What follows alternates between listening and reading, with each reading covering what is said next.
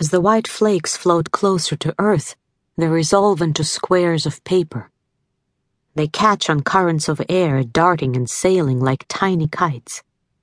Marina watches scores of children leap and grab at them with a mixture of terror and delight. Her little cousin Tatiana is tugging at her hand to escape, but Marina knows better than to let go of her in this crowd. One of the leaflets seesaws through the air and lands at their feet, and Tatiana snatches it up like a prize. Marina reads over her shoulder. Printed in bold typeset, it says, "Wait for the full moon."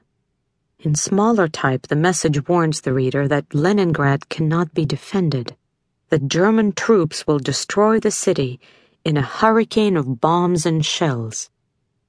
"What does it mean about the full moon?" Tatiana asks. "I don't know." "Papa, what does it mean about the full moon?"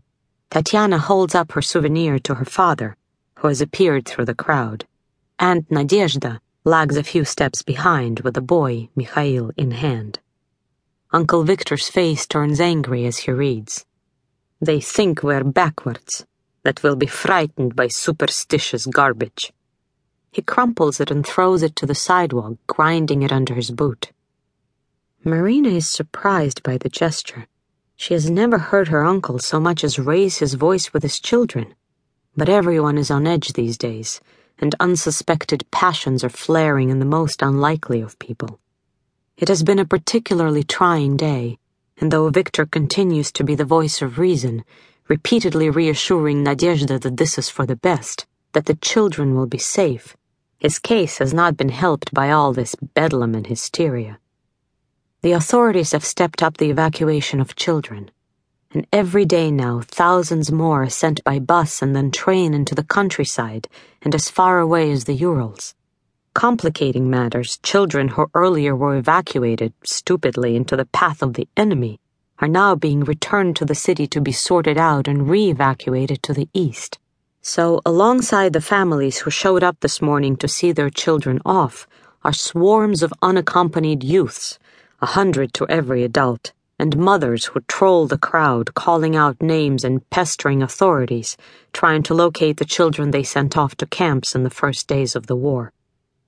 Following the air raid, officials with megaphones attempt to restore order and to locate those whom they had already processed when the air raid sounded. They call out numbers and check names off their clipboards and urge the tide of people back into lines. Arguments blister into ugly scenes as people claim or dispute their places.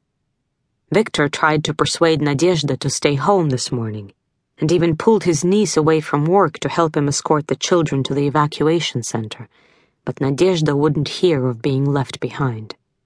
She usually defers to her husband on everything, from the amount of onion to put in the soup to the cut and color of her own clothes. But the prospect of losing her children has made her defiant. Twice in the past weeks she has managed to forestall their departure, first by pretending that Mikhail had a fever, and later by simply ignoring the official orders. Even now, as they find their place in a line stretching down the avenue, she is renewing her campaign, her worst fears fueled by a conversation she had in the shelter with another mother. "She's been here every day for a week now, but nothing. Her two girls were sent to Kingisepp, Victor," Nadezhda adds in a whisper. Terrible rumors are circulating that a children's camp was bombed by the Germans. "You mustn't believe everything you hear. You don't know this woman, Nadezhda. For all you know, she might be a sympathizer." The radio has warned citizens to be vigilant against those who would aid the fascist cause by sowing fear. Since the Luga line was broken, a firestorm of rumors has spread through the city. German spies parachuting into the city at night, the slaughter of women and children at the front. But Victor contends that it is all hysteria. "A pilot who was shot down last week confessed that Germans are deserting the lines," Victor said. "The army will drive them back shortly, and when the Luga is secured again, they can bring the children home again. They'll be home in 2 weeks at the most." "Then why not keep them here?" Victor throws her a warning look and glances around.